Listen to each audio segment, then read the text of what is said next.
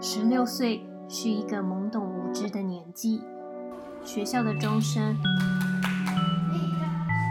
同学们的打闹声，和老师在黑板上正笔疾书的声音，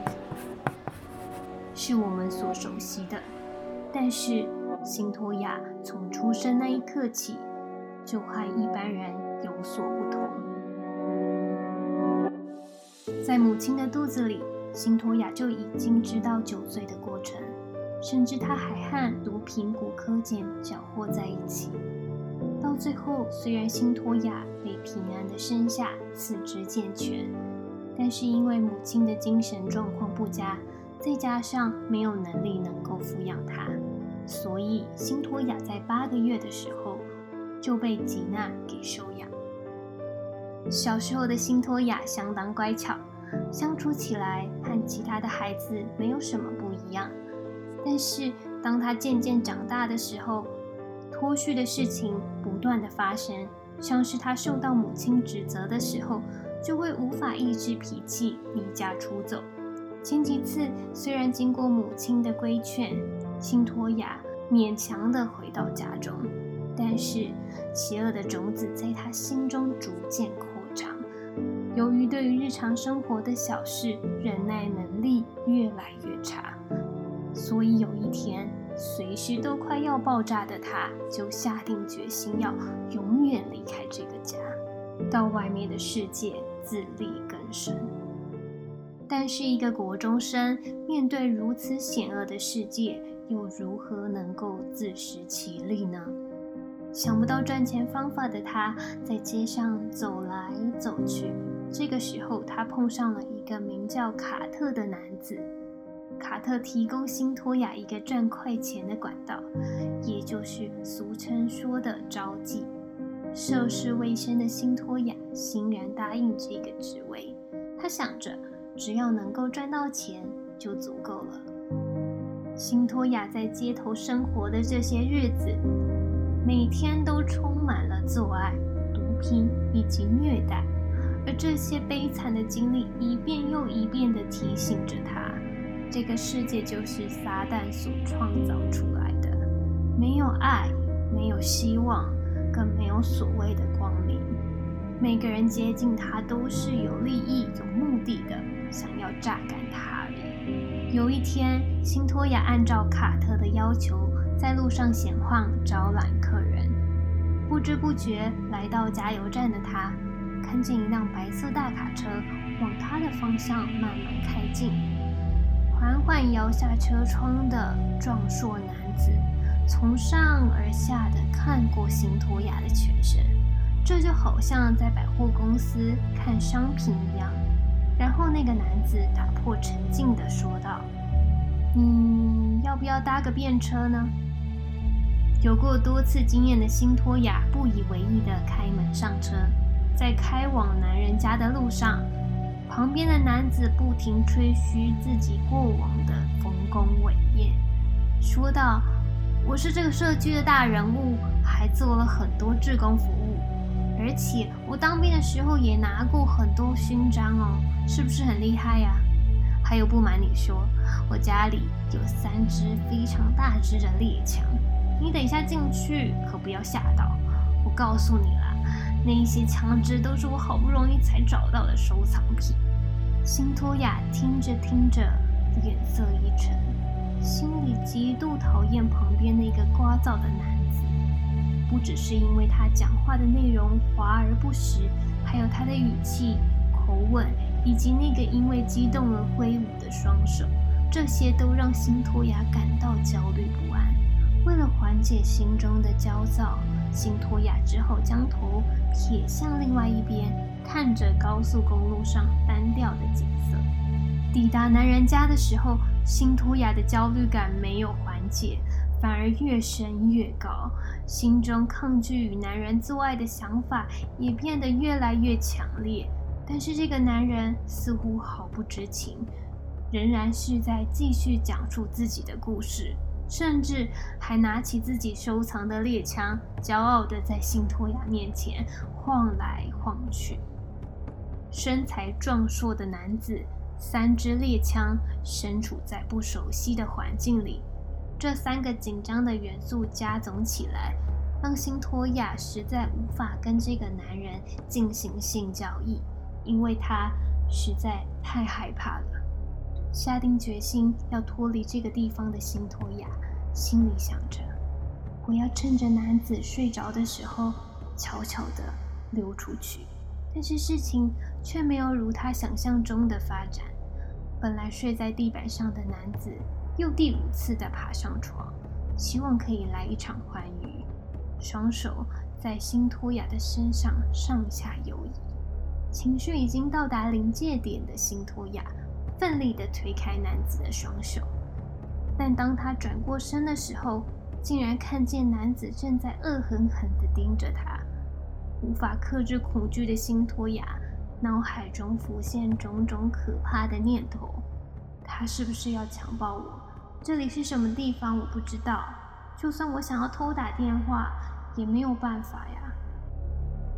就在这个时候，他看到男子转身过去要拿东西的样子，辛托亚一个心急之下，直接把脑海中。男子会不会强暴我的想法转变为不对，他要拿猎枪把我杀掉。接着，辛托亚就赶紧拿另外一边床头柜上的猎枪往男子的头部射去，抢先一步将男子给射杀。各位听众朋友好，我是丽丽，我是珊珊。今天要讲的故事是辛托亚的故事。那这个事件发生在二零零四年八月六号。呃，他当时呢是。在街上，然后要进行那个交际的行为嘛，然后呃有一个男生他就跟他呃谈好了说要性交易，然后那个辛托雅就去到了那个男生家，但是他在途中觉得他真的是不太想跟那个男生发生性关系，但是就是由于呢他就是内心非常紧张，加上那个男生的有很多的行为跟举动还有言语，都让他觉得说这个男生是一个危险分子。然后到最后的时候，那那个男生就转身过去，然后拿猎枪，他就觉得说，那这个男生一定是要杀我。但其实那个男生只是要过去拿东西。但到最后，他还是辛托亚还是拿了猎枪把那个男生给杀了。这个事件就来到了这个法庭的这边，就说呢，呃，现在就是要来审判，说他到底是用第一级谋杀罪去治他的罪，还是说他还有第二级啊、第三级的选项？应该是说，他现在目前是在青少年法庭的。在二零零四年的时候，他是在青少年法庭，然后他们是要决定要不要将他移转至成人法庭。那如果移转至成人法庭的话呢，辛托亚他就即将面临五十一年的罪行，就是有两个选项啊，第一个是终身监禁，第二个是判刑五十一年。这是在美国田纳州的法律。然后判他留在青少年法庭，他就可以十六岁到十九岁的时候呢，能够在青少年法庭做审理。对于这个未成年的这个新托亚呢，会比较好。反正最后这个案件呢，还是移转到了成人法庭。那我补充一下，在二零零四年十一月三号是新托亚移转。听证会的前戏哦，他其实就已经有做一些心理测验，就是这个调查团队也有调查辛托亚的家庭，因为事先心理测验嘛，就是他做了一个测验，叫做罗氏儿童统觉测验。嗯，罗氏儿童统觉测验呢是给六到十五岁的一个儿童的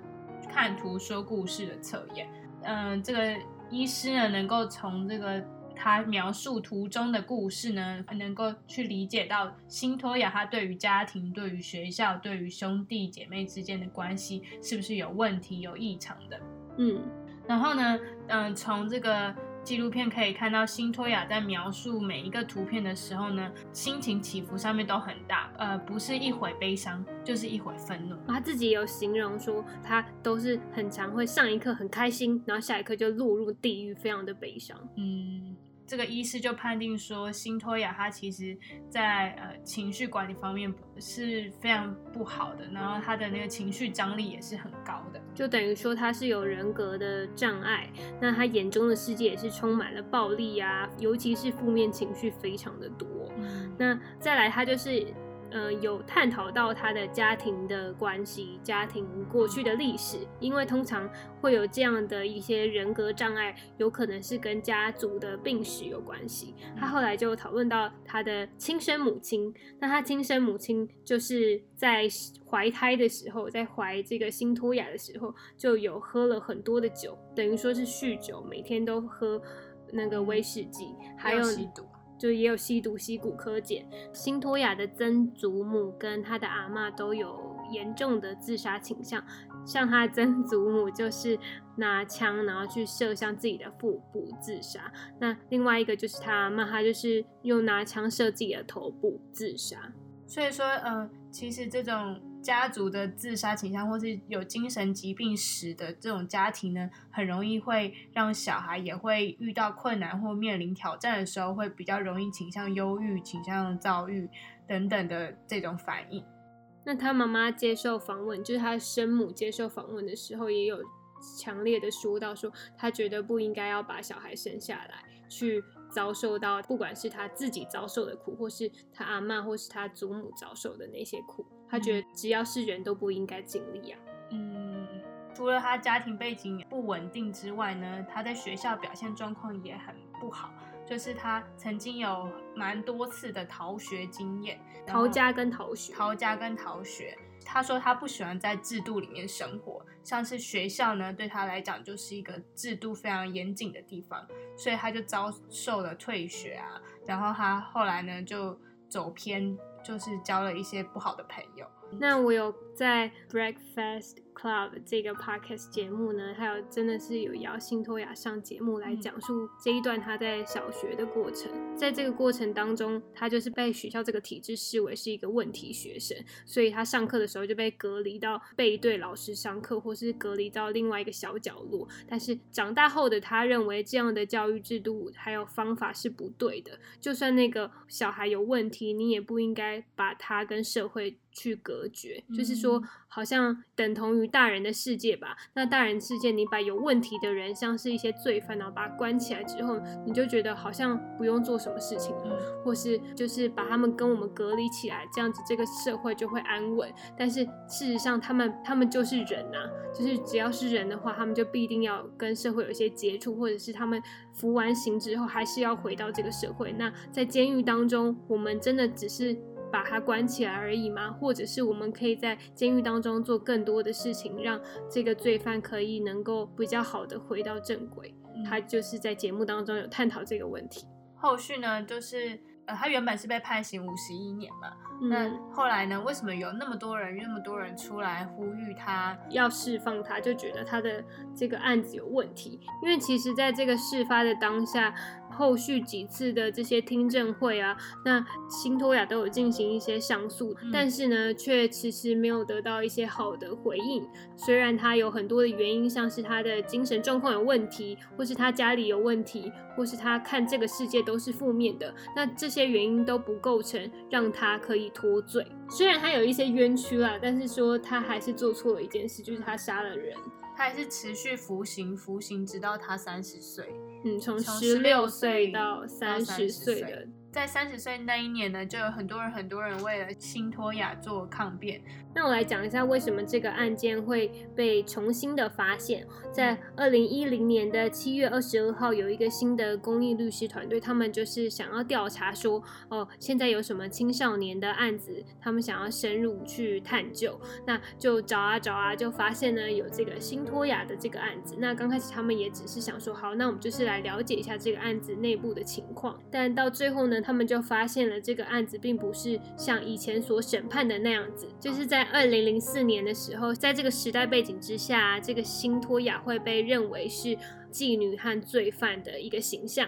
那但是呢，到二零二零现在这个情况的时候，其实新托亚的形象已经转变为应该是比较开放了，就是比较开放，然后大家比较不会这么保守，然后觉得说哦，他可能做错事就是十恶不赦啊，然后没有任何的原因可以原谅。在现在这个时候，他其实角色就转变为性侵加害者的牺牲品，就是越来越多人会去思考说犯人。真的是只能永远当犯人吗？难道他们没有第二次机会吗？难道他们没有就是能够为社会奉献的可能吗？所以是越来越多人在去思考这个方面。我觉得他们对于人的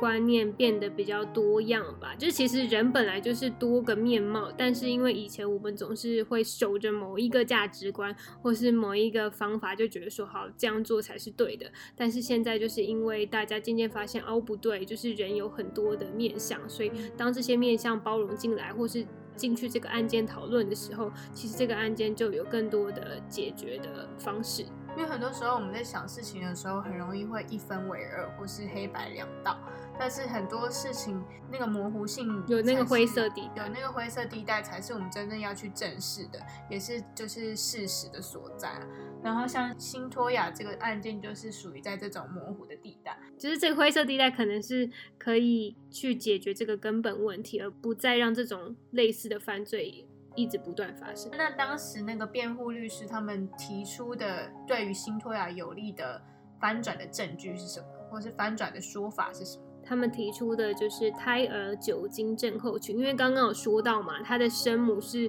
在怀孕的时候是喝了非常多酒，等于说是一个酗酒的状况。那胎儿是完全泡在酒精当中的。这时候因为科技不断进步，医学不断的呃精进，那大家就知道了这个胎儿酒精症候群的一个事情。那他也把这个事情加诸到这个调查案件当中。然后我要多多去深入讲一下什么是胎儿酒精谱系障碍，然后英文叫做 FASD。然后我我有看了这个亚利桑那大学他们这个医学呢，对于胎儿酒精谱系障碍做一些解释啊，嗯，就是说呢，酒精呢其实会对胎儿造成先天上的异常啊，不管是外观的异常、体重过轻啊，或是会造成他们视力、听力受损。之外呢，认知上面也会有很大的问题。那在美国呢，其实呢，每一千名出生的胎儿中就有零点二个到一个是 FASD 的个案。讲一下，就是大家会觉得说，呃，在一八九九年以前呢，大家会觉得犯罪是遗传而来的。那个遗传不只是家庭的遗传，也是呃他们有精神病史的遗传。但是到一八九九年这一年呢，William Selvian 发现了其实。孕妇只要喝酒的话，其实对胎儿的影响是非常巨大的。嗯，所以尤其是那个危害大脑的部分。嗯嗯，主要有分比较轻度的障碍跟比较中重度的障碍。那轻度的障碍，你会发现那个孩子呢，成绩不是不是太稳定，然后注意力不足，有过动症的倾向，然后他没有办法分辨真实跟虚假，哪一个是真实，哪一个是虚假，还要说他的判断推理力是低的。还有他语言表达不是说很好，嗯，那比较中重度的呢，就会发现他其实会有忧郁、躁郁、愤怒的情况，还有他会逃学啊，或者说他会呃偷窃啊等等的一些做一些违法的事情，还有或是还有不当的性交易，比如说性上瘾啊，或是会做一些性交易等等的不好的事情。嗯，在纪录片当中，辛托亚是被判定为是轻度的智能障碍。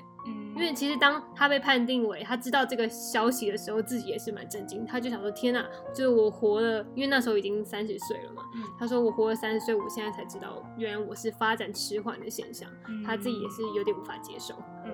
然后就是大家可能会好奇说什么，如果有患有这个疾病的。人他会有什么样的反应，或是我们可以及时发现他其实是有这样的状况出现。因为刚刚那些现象很像是只要人有情绪的时候就会发现那些情况，所以很难去判定说那到底那个标准在哪里。因为一般人也会有愤怒啊，也会有忧郁啊，那怎么样去区分呢？嗯，那个标准就其实就从婴儿一出生就有分呃正常的婴儿跟有得那个病的婴儿嘛。那正常婴儿其实人会有一个适应症，就是说适应的一个现象。如果婴儿呢在睡觉的途中，然后你给他一个比如说吵的声音，还是一些小小的音乐。就是人在讲话的声音，他可能就是会翻来翻去，翻来翻去。但是他可能会因为长久以来都是哦有人说话的声音，或是有车子经过的声音，就是婴儿适应了这个声音的频率，然后他也不会觉得说哦睡不着，或是有其他的反应，这就是属于正常的婴儿发展的情况。那比较不正常的就是患有这个 FASD 的婴儿呢，他面对于外界的刺激。或是外面的车流的声音呢，它会反应是不正常，就是会反应剧烈的，会反抗，或是觉得是比较敏感，对，嗯，很敏感，他会很容易分心，就像是新托雅，他为什么没有办法专注于学校的制度、学校的课业，就是你要好好上课这件事情，是因为他很容易就是神经受损的孩子呢，很容易会受到外界的纷扰，然后他就会觉得说，嗯。好像没有办法集中注意力在一件事情上面，他必须要花很多的心力才可以静下来。但是，就是他其实是神神经状况有障碍，或是他的整个脑部是有受损状况。嗯，我要再讲一下，就是美国在一九八八年之后呢，有因为这个酒精对于孕妇造成很大的影响，在一九八八年有法规呢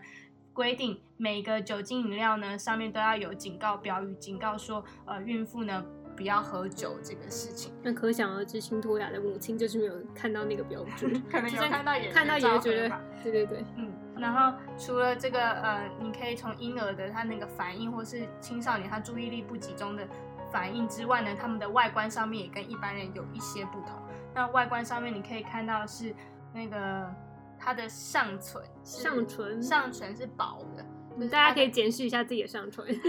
可是 本来就长得薄。这个是这是一个统计学，这不是这就是一个归纳，就是常态。但是但是你也不要在路上，然后看到别人上薄唇就觉得他他有问题，不是不是这样的，就是说它是一个统计学。我们客观来讲是说，患病的人他们的外观外形呢比较多是偏向上唇是很上唇是很薄的，还有说他们的那个人中人中大家不是都会有一个凹槽嘛？嗯嗯，那。他们的人中的凹槽会很浅，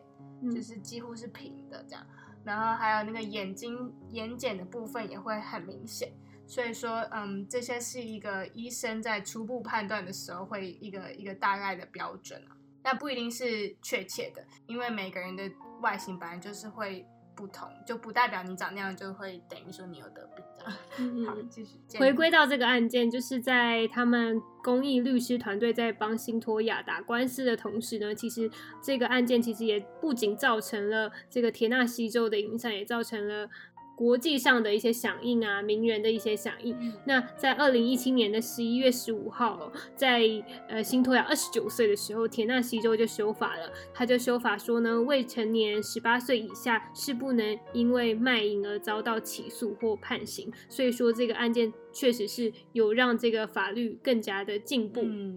呃，在二零一八年呃的五月十九号，就是在辛托亚三十岁的时候呢，他们开了一个会议，叫做赦免与假释委员会。那辛托亚的团队提出的请求，就是希望呢，把辛托亚的本来判刑的第一级谋杀罪改成呢第二级谋杀罪。那这时候就是必须经过一些陪审团啊，还有一些州长。那反正就是最后呢，是州长必须去做这个决定，就是不管陪审团说什么，但是。是意见非常分歧啦，就是有人说哦，那还是维持第一集这个谋杀罪，那有些就是觉得说好，那就是好像可以就是网开一面，但是到最后其实其实网开一面的几率是非常小的。那当时辛托雅也。并不会觉得说说好像自己可以脱罪，就会觉得说好，这就是可能是一次的机会。然后没想到，没想到就是州长还是就真的有网开一面，让他说好，那你今年就可以出来了，你就是不用待在监狱里面。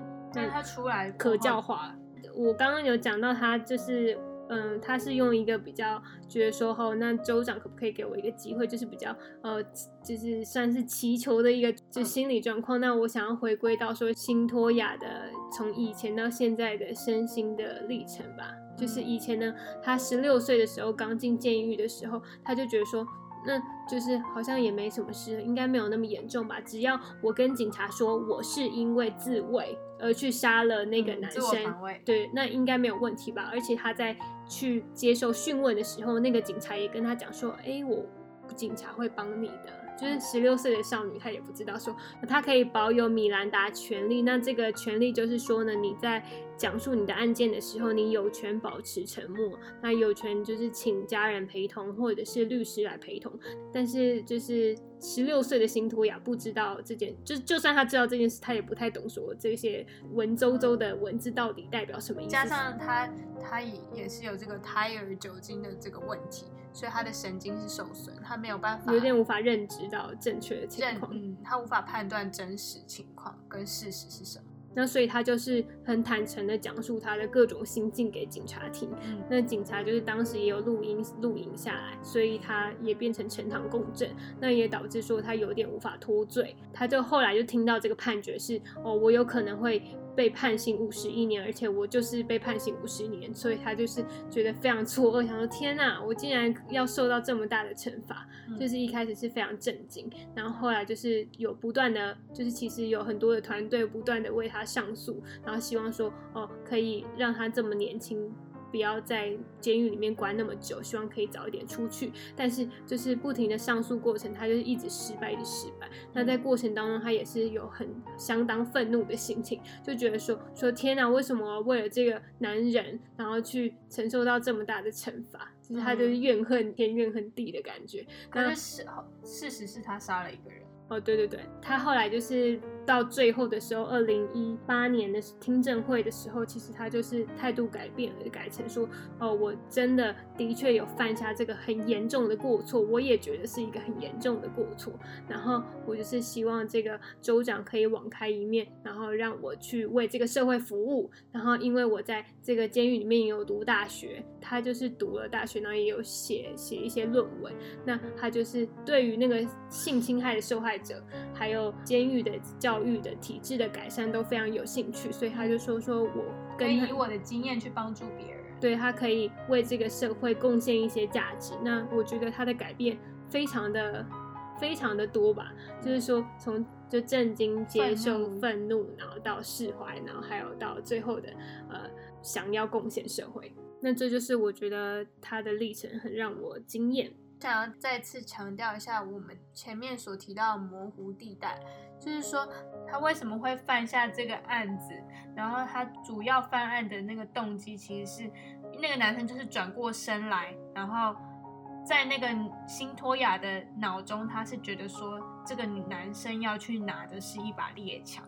殊不知就是真实的情况，法医的判定呢是说这个男生他是双手是握在一起的，他只嗯。是翻过身而已，要去继续睡觉，他也没有想要去拿任何东西，所以说，嗯，这种那种被害妄想症的感觉，对一个幻想，他的幻想呢，其实主要是来自他就是先天上有一些缺陷，然后加上他的环境也很不好，造就他会有这种错误的判断。那他因为这个错误的判断，也是入狱服刑了很久。那他也慢慢的透过监狱里的矫正教育，然后还有呃多跟社会大众接触呢，也慢慢的把他导回了一个正轨。所以我在这个 case 里面呢，就是觉得说，嗯、其实人都是可以拥有第二次机会的，只要说他真心的知道自己做错了什么，然后呃，我们大家也可以试着理解说这个犯罪者为什么会犯罪。因为大家都会只看就是一种结果吧，大家就会觉得说，你在那个当下你可以逃走啊，你在那个当下你可以跟他拒绝啊，但是就是我们还是要回归说，说到底当时那个受害者有没有选择权？他不仅他的背景、他的精神、他的都要加入整个法案的全部评估之后，嗯就是要问他自己说，如果他有选择权，那他做这件事情那真的是错的。那如果他没有选择权，那我们是不是要用另外一个角度去评估这个案件？然后我现在要来讲一下他后来他的现况。那他之前有去那个一个叫做 Breathx Club Power 的 podcast 去接受访问。那他在访问的时候有揭露他很多的事情啊，像是这个主持人就问他说说为什么你小时候会有这些行为啊？就是说他小时候非常在意别人的眼光，然后他去学校的时候，很多的小朋友就会问一些很白目的问题啊，就会问他说说为什么为什么你皮肤的颜色跟你爸妈不一样？因为他是养母嘛，所以他当然皮肤不一样。然后他就觉得说，天啊，就是受到一些受到一些嘲讽，然后他就不想要跟这些学校的小孩相处，或是不想要跟正常人，因为他会接受到，因为他很敏感，然后接受到那些词汇会受到伤害，他就会觉得说，那我就是要去跟一群坏坏的朋友在一起，因为那些坏坏的朋友不会管我，我要抽烟就抽烟，我要吸毒就吸毒，就是不会管我那么多。那他就觉得说那些坏朋友把他视为是平等的，然后再来我就是讲我觉得印象比较深刻的，就是主持人还有问他一个问题，就是说像是他有被性侵害啊，就是而且被强暴啊等等，那他就说你怎么样去处理？过去的那些性侵害的创伤，然后他就说呢，他其实就是一直在应付了很多事情，不管是在二零零四年被关进去的时候，然后还有这些上诉的过程，还有要应付一些媒体啊，然后他要说说那你怎么去处理？他要说他其实没有心力去管那个创伤，然后也没有办法去治疗他的创伤，就他是在被单独监禁两年期间去审视自己内心的创伤，然后那个主持人的反应就非常夸张，说天。那你觉得你竟然被关了两年的时间，然后他就是处理这个创伤啊，他就在那两年的期间，就是会想说是什么样的原因导致我会发生这样的事情，还有是什么样的原因我会产生那种负面的信念，会觉得说哦，好像跟坏孩子在一起是很好的，或者是吸毒啊、喝酒啊那些是好的，为什么会有这样的信念？他也有去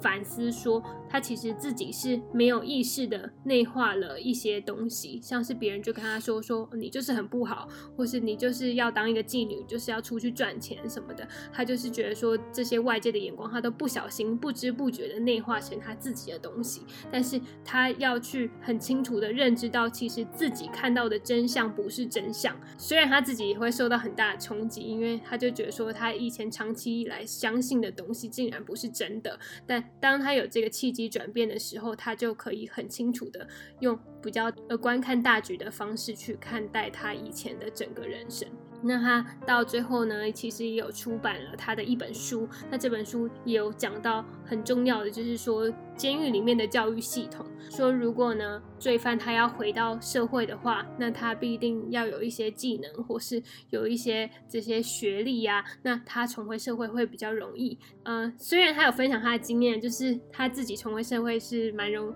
就是蛮容易的，因为他在被监禁的那个期间，其实有一个男生，然后他是自己成立了独立的音乐工作室，他就是看到了辛托雅的纪录片，觉得很感动，然后他就写信给辛托雅，然后那信就是通信，就是。通信了很久，这个男生有去监狱看这个辛托亚。那当他第一次见到辛托亚的时候，他这个男生心中又认定说辛托亚就是我以后的老婆。那所以当辛托亚出来的时候，他其实很容易的可以，就是因为那个男生已经事业有成，所以他就是娶了辛托亚。那他们两个就是呃在一起，然后很开心，就是。对于重回社会并没有什么障碍，但辛托雅的想法是，如果不是他的这个角色，那是其他人的话，他们其实重回社会有很大的困难。他觉得在目前的美国的监狱的制度啊，或者是呃这些学校的教育体制，都是有很大的地方需要去改进的。最后补充一下，我们会在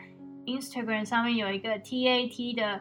人格测验，那这个人格测验主要是可以判定说。嗯，你在看这张图的时候，你有什么样的情绪反应？然后也判定一下你的精神状态呢，跟是是否是是平稳的，是比较好的状态。我们会有几张图片让大家去思考，然后会是个选择题。那你觉得图片的意向像什么的话呢？你就选择那个选项。那最后就会有累积分数，呃，不同的累积分数呢，就会代表了你是不一样的人格。所以呢，嗯，欢迎大家就是之后来 Instagram 跟我们一起做测验。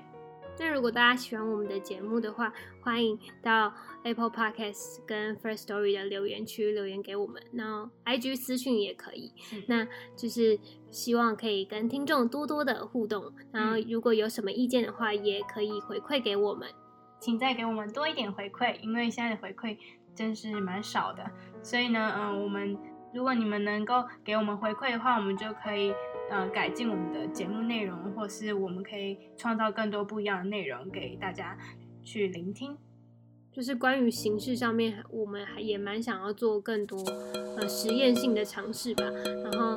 如果大家有什么希望，有什么形式可以加入的话，也可以和我们讨论。好的，那就这样吧，拜拜。